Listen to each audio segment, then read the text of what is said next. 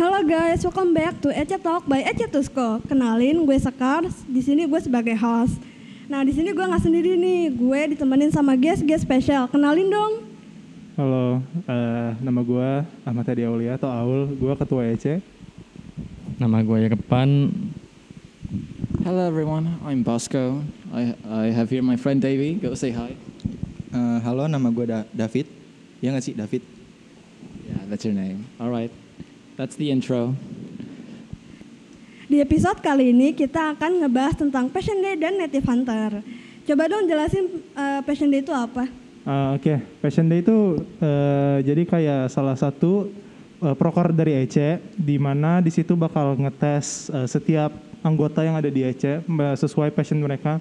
Dari semua passion yang ada, itu ada debate, ada storytell, ada drama, ada Scrabble, ada storytelling, ada apa?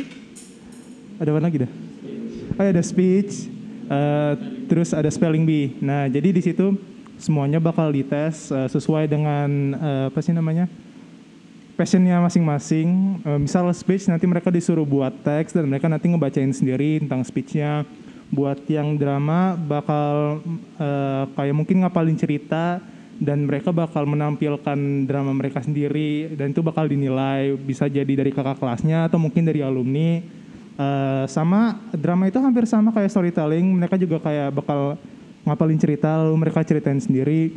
Buat yang news reading mereka bakal ya baca news lah baca berita. Eh, dan itu bakal dites mungkin cara bacanya intonasinya dan sebagainya. Eh, untuk Scrabble mereka kayaknya kalau pas Passion Day itu main Scrabble aja kayak main biasa nanti eh, gede-gedean poin yang eh, poinnya lebih gede menang lah intinya gitu terus eh, buat satu lagi apa tadi oh ya spelling bee eh, mereka nyusun kata atau enggak oh, bukan nyusun kata sih mereka apa namanya Kayak nge-spell kata gitu kan ya? Ya gitu. Kayak ada dikasih kata, Kata lu gitu. harus pronounce dengan benar. nah ya ya jadi kita, mereka harus Oke, eh, oke. mengspell sa- suatu kata atau ya gitulah intinya ya udah sih kayaknya itu aja nanti mereka bakal dinilai sama alumni sama kakak kelas dan bakal dinilai buat lomba mungkin penilaiannya itu bisa buat lomba atau mungkin eh Eca bakal ada acara nanti yang nilainya bagus bakal dipakai ya udah gitu aja Gitu aja. Coba dong, ini kan tadi kan Kak Aul kan udah jelasin nih Passion Day itu kayak gimana. Ini nih guest-guestnya nih passionnya pada apa? Coba dong dikasih tahu. Wih, drama. Kalau gue passionnya speech sama drama. Yaudah. Well, as for me, I chose drama and debate. Same with same with here, Davey. Iya. eh, passion gue itu speech sama debat. Yeah, we Kalau have. dari Kak Aul sendiri apa passionnya nih? Yeah, what about you? Em, passion gue news reading sama drama udah sih kayak itu aja Oke, terus kalian udah kasih tahu nih passion-passion kalian apa. Sekarang mau nanya dong, kenapa kalian pilih passion itu? Oke, dari gue dulu ya. Gue tuh milih news reading karena menurut gue news reading itu pertama passion paling gampang soalnya baca news aja gitu. Cuman intonasinya aja sama mungkin ya caranya gampang aja gitu. Kalau news reading cuman baca berita lah intinya. Kalau buat drama gue emang pengen cobain aja cara main drama atau mungkin eh, berkarakter bermain sebuah karakter. Ya seems interesting aja menurut gue jadi itu. Gua milih speech Iya ya. Kalau gua milih, speech mungkin gara-gara emang kan menurut gua tuh speech tuh yang bikin percaya diri makin tinggi. Kalau milih drama ya suka aja sih lihat lihat drama gitu. Okay, first of all, I chose debate morely because, well, I I think that I find it interesting when people discuss about stuff, and I want to have a little more experience about discussing topics and maybe share my own thoughts with a, with a counter team and uh, another another one. I chose drama because well I am, I've been influenced by a lot of movies and shows that that I've grown that I've grown with along my life, and well, I feel like at some at some points, I want to replicate that that feeling of being in a stage, and well, yeah, that, that's pretty much about it. What about you, Dave? Eh, kalau gue sih milih passion speech sama sama debat ya. Gue milih speech itu karena gue suka ngomong bahasa Inggris dan gue itu kayak ngerasa tertantang gitu loh kalau misalkan ngomong pakai bahasa Inggris di depan orang tuh kayak rasanya I'm on top of the world gitu gak sih? Kayak wow bisa ngomong bahasa Inggris depan orang banyak. Jadi seru aja gitu di speech dan kalau misalkan buat nanya debat sih mungkin gue orangnya suka emang suka berdebat gitu ya sama orang lain kayak pengen sharing-sharing opini gitu terus nanya-nanya sama kadang-kadang sih menjatuhkan opini orang lain juga termasuk seru sih menurut gue gitu sih bang Oke, kan kita udah tahu. Oke, lanjut deh. Aku penasaran deh. Ada nggak sih kalian kayak pengalaman gitu? Misal kayak kalian ikut lomba atau misalnya kayak pas ini nih pas Fashion Day ada kayak pengalaman seru atau gimana? Em, Oke, kalau menurut gua sih eh, Passion Day itu seru. Soalnya lu bakal tahu seberapa jauh lu bisa dalam skill lu, misal dalam passion lu. Eh, kalau gua kan waktu itu news reading. Jadi gue bisa tahu sebagus apa gua dalam membaca news atau berita kan. Dan juga drama, gue bisa melatih eh, diri Eh, sepe- eh, misal gue main karakter orang lain, nah, misal gue jadi orang gila lah atau enggak apa selain itu. Jadi gue bisa, ya gue bisa tahu aja ca- cara main itunya gimana. Atau kan waktu itu kan kalau pas passion day yang gue alamin itu drama sama storytell kan dicampur ya. Jadi gue harus menghafal su- suatu cerita dan nyeritain balik lah. Ya hampir mirip hampir mirip lah kalau eh, storytell ngapalin cerita, kalau drama kan juga harus ngapalin cerita buat main dramanya itu. Nah, udah sih itu aja. Kalau gue dari pengalaman Passion Day waktu speech itu pertama-tama ya mungkin gue dulu sempat sempat lupa dikit ya cuman gue lebih ke improve dikit lah sama kayak drama yang pas cerita-cerita gue lebih ke improve meskipun gue nggak sampai selesai karena gue nggak hafal lagi. Itu aja.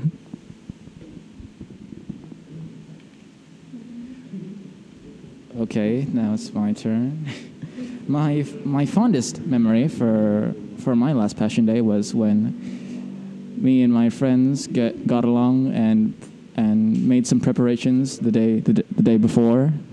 Because preparing for for a debate is really is really quite hard for the first time because well there was we had to choose we had to choose a couple of topics to discuss. Yeah, as we call them motions, and even even if we ch- even after we choose like maybe three three three out of out of five or something like that, we we need to prepare all of all of them just to choose one topic that we need to present win against the opposing team. So yeah, it was quite frustrating at first, but well, well, it, it is still, but well, I I I got the, I got the hang of it now. So jadi pengalaman passion day gue sih waktu dulu eh, kece banget sih. Dulu itu serunya itu pas mempersiapkan eh, temanya ya, tema atau motionnya. Jadi sama kayak opini Bosco itu, waktu mempersiapkan tema opininya itu kan dikasih banyak motion dan kita nantinya harus milih satu gitu. Dan di situ tuh kayak mendebarkan banget pas belajar semua motion nanti ketemunya pas diacak satu doang. Dan pada saat debatnya juga eh, untuk lawan sama tim lain itu lebih kayak kerasa gitu dep, dentumannya kayak dep dep dep Deg-degan mereka gitu ya? iya, mereka eh, pengen ngasih opini apa nih kita harus balas pakai apa terus kita harus ngomong gimana supaya opini kita jadi kuat gitu. Iya kita harus ini sih mikirnya putar otak. Mungkin awal-awal kalau misalkan masuk debat itu pusing tapi kalau misalkan emang udah di passionnya sendiri sih kayaknya enak banget sih langsung ngejatoin orang lain itu. Hmm, mantap lah. Rasanya puas ya. puas banget Oke, ini kan kalian udah jelasin tuh, udah ceritain pengalaman gimana. Terus kalau menurut kalian nih, manfaat ikut Passion Day gitu, manfaat memilih passion tuh apa? Oke, eh, kalau menurut gua tuh eh, lu tuh bisa eh, kayak overcome your fear. Misal lu eh, apa sih namanya? Eh, misal lu malu-malu karena lu ikut Passion Day, malu lu itu bisa lu ilangin sama percaya diri lu bisa naik dan juga eh, karena ada Passion Day lu bisa ngelatih Inggris lu lebih baik lah intinya. Ya udah sih. Kalau menurut gue tuh manfaatnya kayak lu bisa menemukan jati diri lu, lu jago di passion apa. Kayak ya kalau bisa lu ikutin aja semua passion, tapi gue ngasih enggak. Ya itu. Well, as for me, first and foremost is the experience of it, of it all. Um, after after the Passion Day, uh, my my view was quite wide was quite wider as opposed as opposed it was before, and well, I think that it's still it's still a huge step to overcome, but I think little by little you can you can get the hang you, you can get the hang of it eventually. Yeah, and that's for me. Eh, Oke, kalau menurut gue sih eh, Passion Day ini manfaatnya banyak banget sih, Eh, terutama dari segi pengalaman gitu. Bagaimana pengalaman kita mengambil passion, misalkan kayak tadi gue ngambil passion debat, itu setelah ngikutin Passion Day itu confident gue jadi lebih naik gitu loh. Kayak pada saat menghadapi argumen teman gitu atau mungkin guru kalau misalkan ngadu berargumen jadi lebih bagus argumen kita untuk lebih percaya diri gitu sih. Udah gitu aja. Oke, terus eh, kalian ada nggak sih tips dan trik buat milih passion yang tepat gitu buat diri kita? Kan misalnya banyak nih yang kayak masih malu-malu kayak atau bingung kayak kita passionnya apa sih? Mau nyoba tapi kayak Inggrisnya masih belum lancar atau mungkin kayak masih malu-malu bicara di depan umum tuh gimana tips dan triknya? tips dan trik Eh, pertama sih nggak usah malu kalau misalkan malu-malu tuh dibuang aja lah kalau misalkan emang mau belajar bahasa Inggris. Karena belajar bahasa Inggris itu nggak perlu malu guys. Kalau misalkan lu jelek bahasa Inggris bukan berarti lu cupu. Dan kalau misalkan emang lu bagus bahasa Inggrisnya bukan berarti lu hebat. Jadi eh, kita di EC ini bisa belajar sama-sama gitu. Kalau untuk trik triknya itu mungkin lebih banyakin vocabulary aja sih. Biar kalau misalkan kita ngomong sama orang lain tuh wawasan kita lebih lebih banyak buat ngejawab eh, kata-kata orang lainnya gitu sih kalau lu gimana Kalau dari Bosco tipsnya apa nih buat milih passion yang tepat buat diri kita? Sesuai Bosco deh gimana? Um, well, to me, I've I've haven't actually got got the full grasp of the whole experience. Um, how do how do, how do I say this? So, well, I'm still, you could say, a, a rookie when it comes to facing Passion Day. Even when I even when I was going through all of it, I, I was still feeling quite nervous and quite quite scared most of the time most of the time because I I was fighting through a quite a quite competent team when I was doing my, my debate but as as Davey said you just gotta just gotta of that all of that nervousness out of, out of your body and well you just got to pull through man that's that's just how we do it right next to you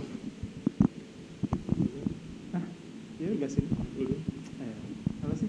Eh, tadi nanya tips dan trik buat milih passion yang tepat buat diri kita. Misalnya kalau kayak kita pemalu tuh kayak apa sih kira-kira yang mungkin cocok buat kita buat kita latihan di Waduh, depan bicara di, eh. di depan umum gitu.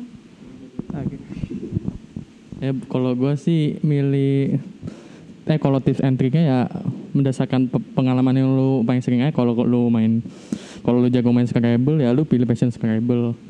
Ya kalau lu bisa di Inggris juga kayak pernah ada pengalaman lu ikut speech atau apa apalah terus lu merasa lu jago lu langsung aja ikut gak usah malu-malu.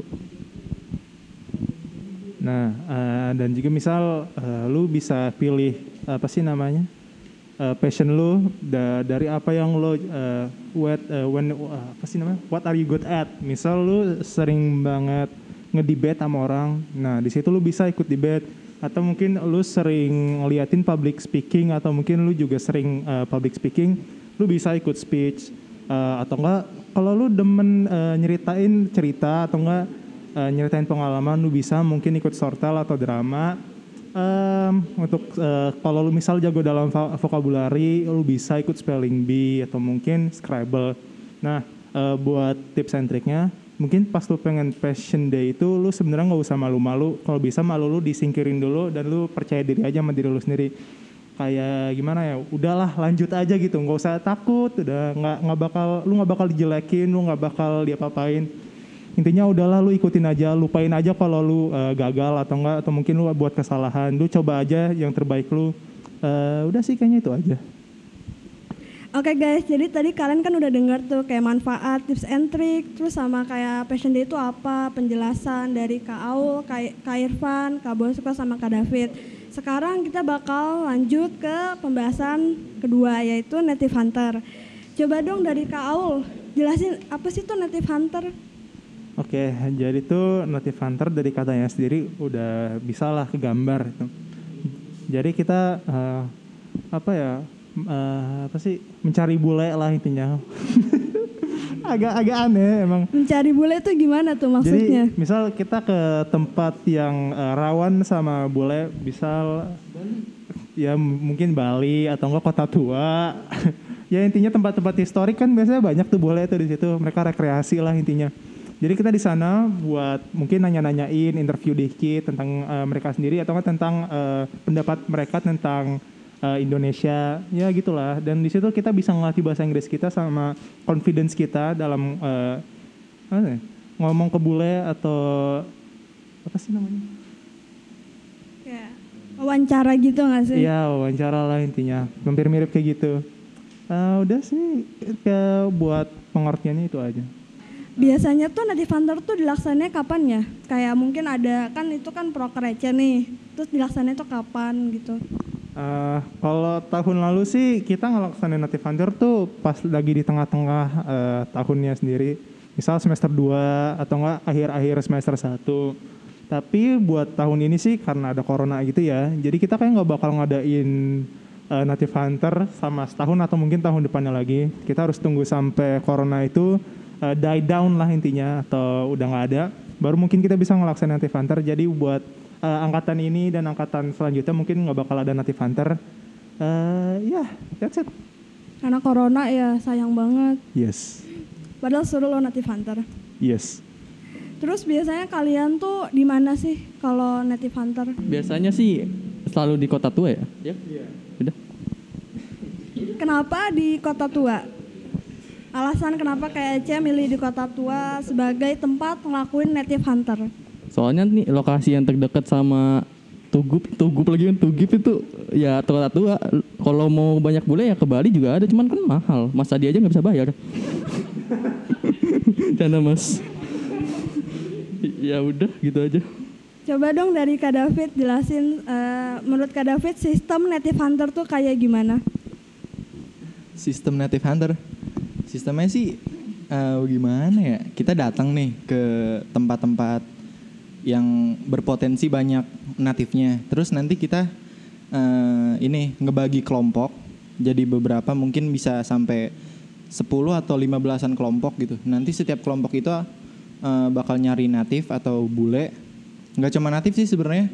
Kalau misalkan eh maksudnya nggak nggak cuma bule. Kalau misalkan di situ ada orang yang kita rasa bisa berbahasa Inggris kita cari. Nanti eh, kita nanya ke dia eh, semacam kayak wawancara gitu. Terus nanti poin-poin yang telah kita wawancara itu nanti kita catat dan kita bikin rangkuman gitu. Bikin laporan ya? Iya laporan, laporan natif.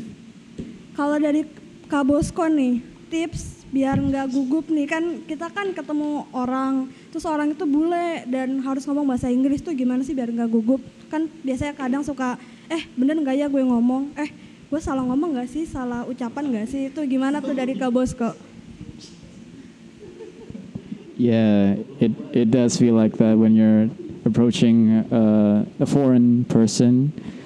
I, I, I did feel like that when I when I met face to face, and well, um, I wasn't I wasn't really interacting with much at at at the time. I only found one in for for my team, but I still quite still quite found quite the quite the experience, I should say. I don't I don't say I don't have any tips that necessarily guarantee a smooth conversation between you and the foreigner. But all I can say is just be confident with, with your tone and voice and say what you say what you got to say and and and also be, also be cautious of of your language and and politeness because well you never know what kind of culture goes goes in that for in that foreigner's origin or origin you know origin country. You might you might be saying something offensive along the lines when you're asking something so you, you just you just got to be aware of that when that when you're approaching someone so, and you're all good that's all it from me i'm gonna pass the mic down to you Oke, ada yang mau ditambahin mungkin dari Kak Irfan tipsnya biar nggak gugup? Ya sebenarnya sih nggak usah gugup. Orang bule tuh nggak peduli sama grammar, lu pasti ngerti ujung-ujungnya. Begitu. Iya. Ini kalian nih guys-guys di sini nih pernah dapat apa ya pernah ngomong sama bule dari mana aja kan banyak tuh yang ke Koto waktu itu. Nah itu dari mana aja? Mungkin ada yang dari Eropa. Tuh gimana tuh? Coba diceritain dong gimana? Gue pernah tuh ngomong sama bule Cina. Terus gue ajak, can we have some interview? Dia langsung bilang, ayo sini foto aja. Tapi gue nggak tahu dia ngomong apaan. Pokoknya kan kan dia juga nggak bisa bahasa Inggris. Intinya kayak kok minta kok tiba-tiba minta foto ya udah dimasukin laporan aja. Ya udah. Terus nah, pertanyaannya ditulis asal. Ya Kak Taufik kan nggak tahu ini. ya. Ya Allah. Ini spill the tea. Ya begitulah. Misalnya laporan kelompok gue nggak jelas banget. kan. Udah. Masa ada ada native native dari kelompok lain dimasukin? Ini ini ini ini nggak patut dari ini nggak patut ditiru ya Ara, guys. ada Vina sama Hilman. Kok ada fotonya Ara? Udah, udah, udah. boleh. Pokoknya nggak patut tidur ya. Pokoknya kalian kalau native hunter ya harus sebisa kalian. Karena itu kan buat experience kalian. Jadi biar kalian belajar juga nih. Jangan kayak Kak Irfan ini kayak parah banget nih pakai native native punya kelompok lain. Yes. Aduh ini kan. Nggak nggak Tapi tuh bercanda kata. dijelasin itu tulisannya net ini native dari kelompok lain. Oh. Seriusan? Ya, j- jadi intinya masih masih ada kredit lah intinya buat Masih kelompok ada lain. kredit. Ini Oke, dari kelompok oke. ini. Sebenarnya bagus sih, tapi ya nggak gitu sistemnya. Eh, Kau mau nambahin? eh, paling sih waktu itu kan eh, karena lagi hujan ya pas lagi native hunter waktu angkatan kita. Jadi eh, mungkin bolehnya eh, ngumpet semua soalnya hujan, takut sama air. Eh, makanya waktu waktu itu kelompok gua itu cuma ketemu satu bule juga soalnya yang lain udah pada diincar semua sama kelompok lain. Jadi akhirnya kelompok eh, kita atau kelompok gua dapetnya satu natif doang dan dia itu natifnya dari British. Dari British. iya, dia- nice. dia Terus orang gimana British, tuh. Kaul? Nah, jadi dia dia tuh cerita kalau dia tuh eh, apa sih eh, traveler lah ya. Dia dia sering ke Indonesia. nah, dia tuh udah di Indonesia tuh setahun dua tahun ya, Bos. Dia udah di Indonesia waktu itu. Nah, nah ya jadi dia tuh eh, udah berapa tahun di Indonesia dan udah berapa kali ke Indonesia. Jadi dia udah lumayan familiar lah intinya sama Indonesia, bukan first timer lah intinya. Nah, udah sih. Kalau dari Kak David gimana nih? Dapat bule dari mana aja waktu itu? Dapat bule bukan dapat bule apa ya? Kayak wawancara bule dari mana aja waktu Oh, itu? Kalau kemarin sih eh, kelompok aku dapat bule dari satu eh, dari British. British itu dia Oh, Oke. Eh, iya. dari England, dari Inggris. Jadi dia tuh di situ lagi ngikutin olimpiade waktu itu, olimpiade bulu tangkis. Dia pengen nonton di situ. Terus kebetulan jalan-jalan aja ke Koto katanya begitu. Terus yang kedua itu ada dari Cina. Cina ya? Iya, dia dari Cina terus dia seke, sekeluarga sih sama nenek-neneknya sama mamanya, tapi yang kita wawancara itu anaknya, jadi asik gitu. Terus yang ketiga dari Papua Nugini. Wah, keren. i- iya bule. Tapi dia nggak bisa ngomong bahasa Indonesia dari Papua Nugini. Iya gitu sih bang. Kayak kalau dari Kak Bosko gimana nih? Oh, sekelompok sama Aul. Yeah, I can't add, I can't add, add anything much since I was in the same group as as all here, and we pre- we pretty much have the have the same experience all all together. Oke, terus em, gimana nih menurut kalian yang udah ngikutin Native Hunter tahun lalu itu manfaatnya buat kalian apa sih? Coba dong dicer- diceritain satu-satu. Oke, eh, ini kayak bakal banyak eh, reoccurring theme. Misal kalau lu abis ngewawancara bule, lu tuh rasanya tuh hebat. Ya lu udah bisa ngomong sama orang bule gitu kayak. Tapi- Nah, jadi lu rasanya kayak lu, wah anjir gua abis ngomong sama orang bule gitu, gua ngomong bahasa Inggris sama bule ini. Jadi confident lu tuh naik. Ya, udah sih selain itu Kak Irfan mungkin. Ya manfaatnya ya banyak buat ya bisa lu nggak gugup juga buat ke depannya kayak lu misal pas misal lu udah dewasa lu nyari kerja atau lu lanjut S S2 lu di luar negeri itu kan jadi tambah pengalaman lalu ngomong sama bule ya udah itu aja Ayo kalau dari Kak Bosko gimana? Wait, I, I lost my train of thought. What was the question again?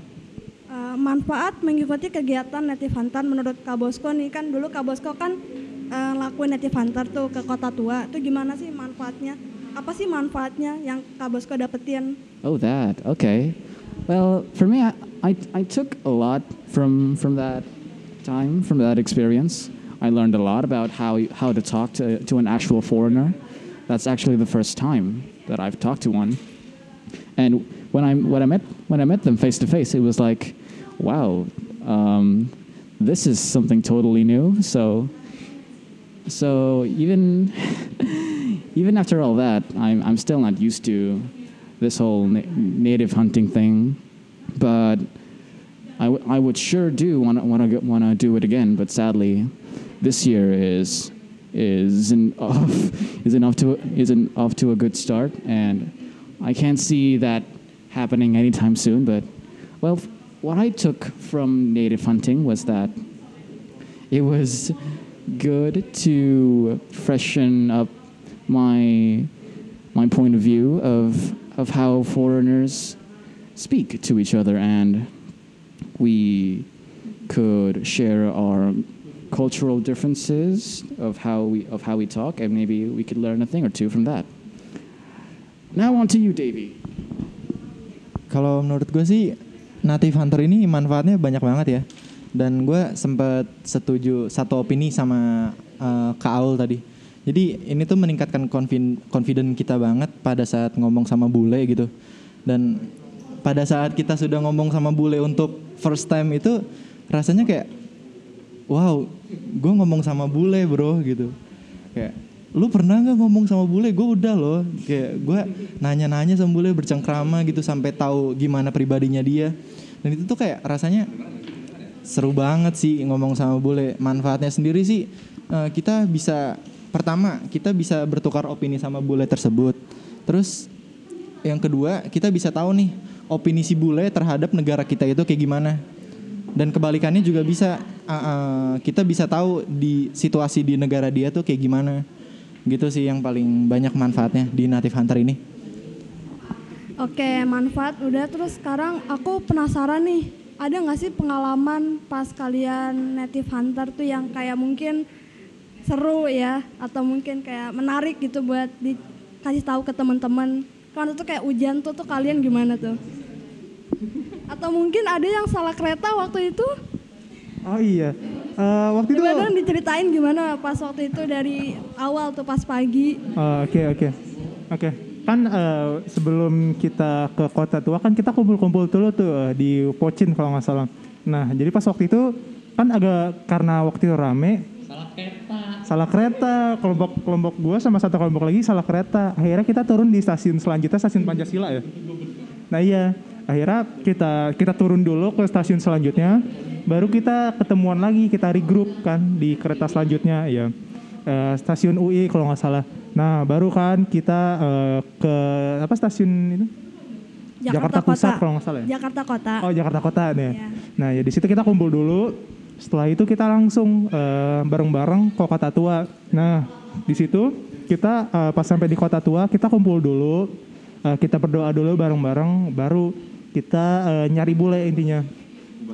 Nah eh, setelah itu kan eh, karena kita kan lagi apa sih nyari hunting lah intinya kita hunting bule intinya lah atau foreigner. Nah di situ kita eh, seru tuh lari-larian lah, eh, siapa cepat dia dapat lah bule yang duluan di interview, eh, dia menang lah intinya kelompoknya dia. Nah eh, dan tiba-tiba di hari itu juga hujan kan, bulenya langsung pada hilang semua itu kota tua sepi eh, seketika. Nah, dan di situ kita gak ada yang bawa payung, ada beberapa yang gak bawa payung, jadi ada beberapa yang hujan-hujanan. Nah, iya setelah itu hujan udah reda, kita langsung kan hunting lagi, cari bule lagi, lari-lari Eh, sampai capek lah, pulang-pulang itu kaki udah pegel lah intinya. Nah, di situ juga ada alumni kan beberapa yang join in, jadi eh, ada beberapa alumni yang ngebantuin kita. Nah, abis itu kita hangout sama alumni lah udah kita hunting sampai sore ya kalau nggak salah. Jam 4 jam 3an lah. Terus kita pulangnya ada yang langsung pulang ada yang main dulu. Nah, jadi seru lah intinya. Kalau dari yang lain gimana nih? Pengalaman atau mungkin pengalaman pas kalian wawancara bule atau mungkin kayak bulenya kayak gimana gitu? Kayak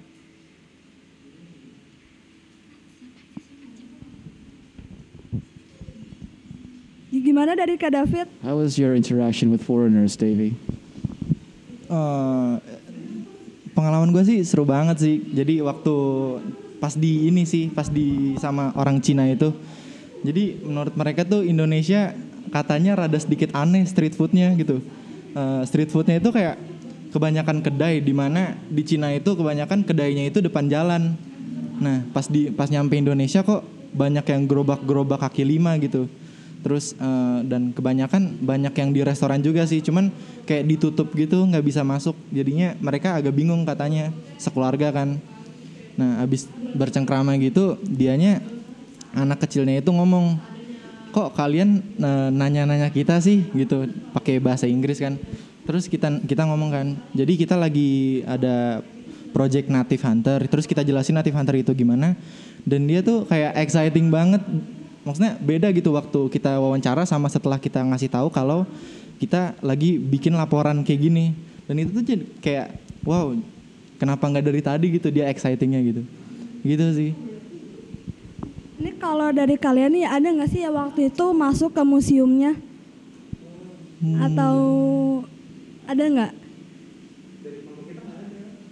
Nggak ada ya? nggak ada sih Yeah, none of us got into into the museum, and unfortunately, even if, even after we waited, we didn't we didn't get anyone to interview. So that was a bummer. That was one of the one of the many mishaps that happened on that day. Oke, seru-seru banget ya pengalamannya. Sekarang aku pengen nih, pengen kalian kasih satu kata, satu kata yang mengekspresikan kalian tentang Native Hunter.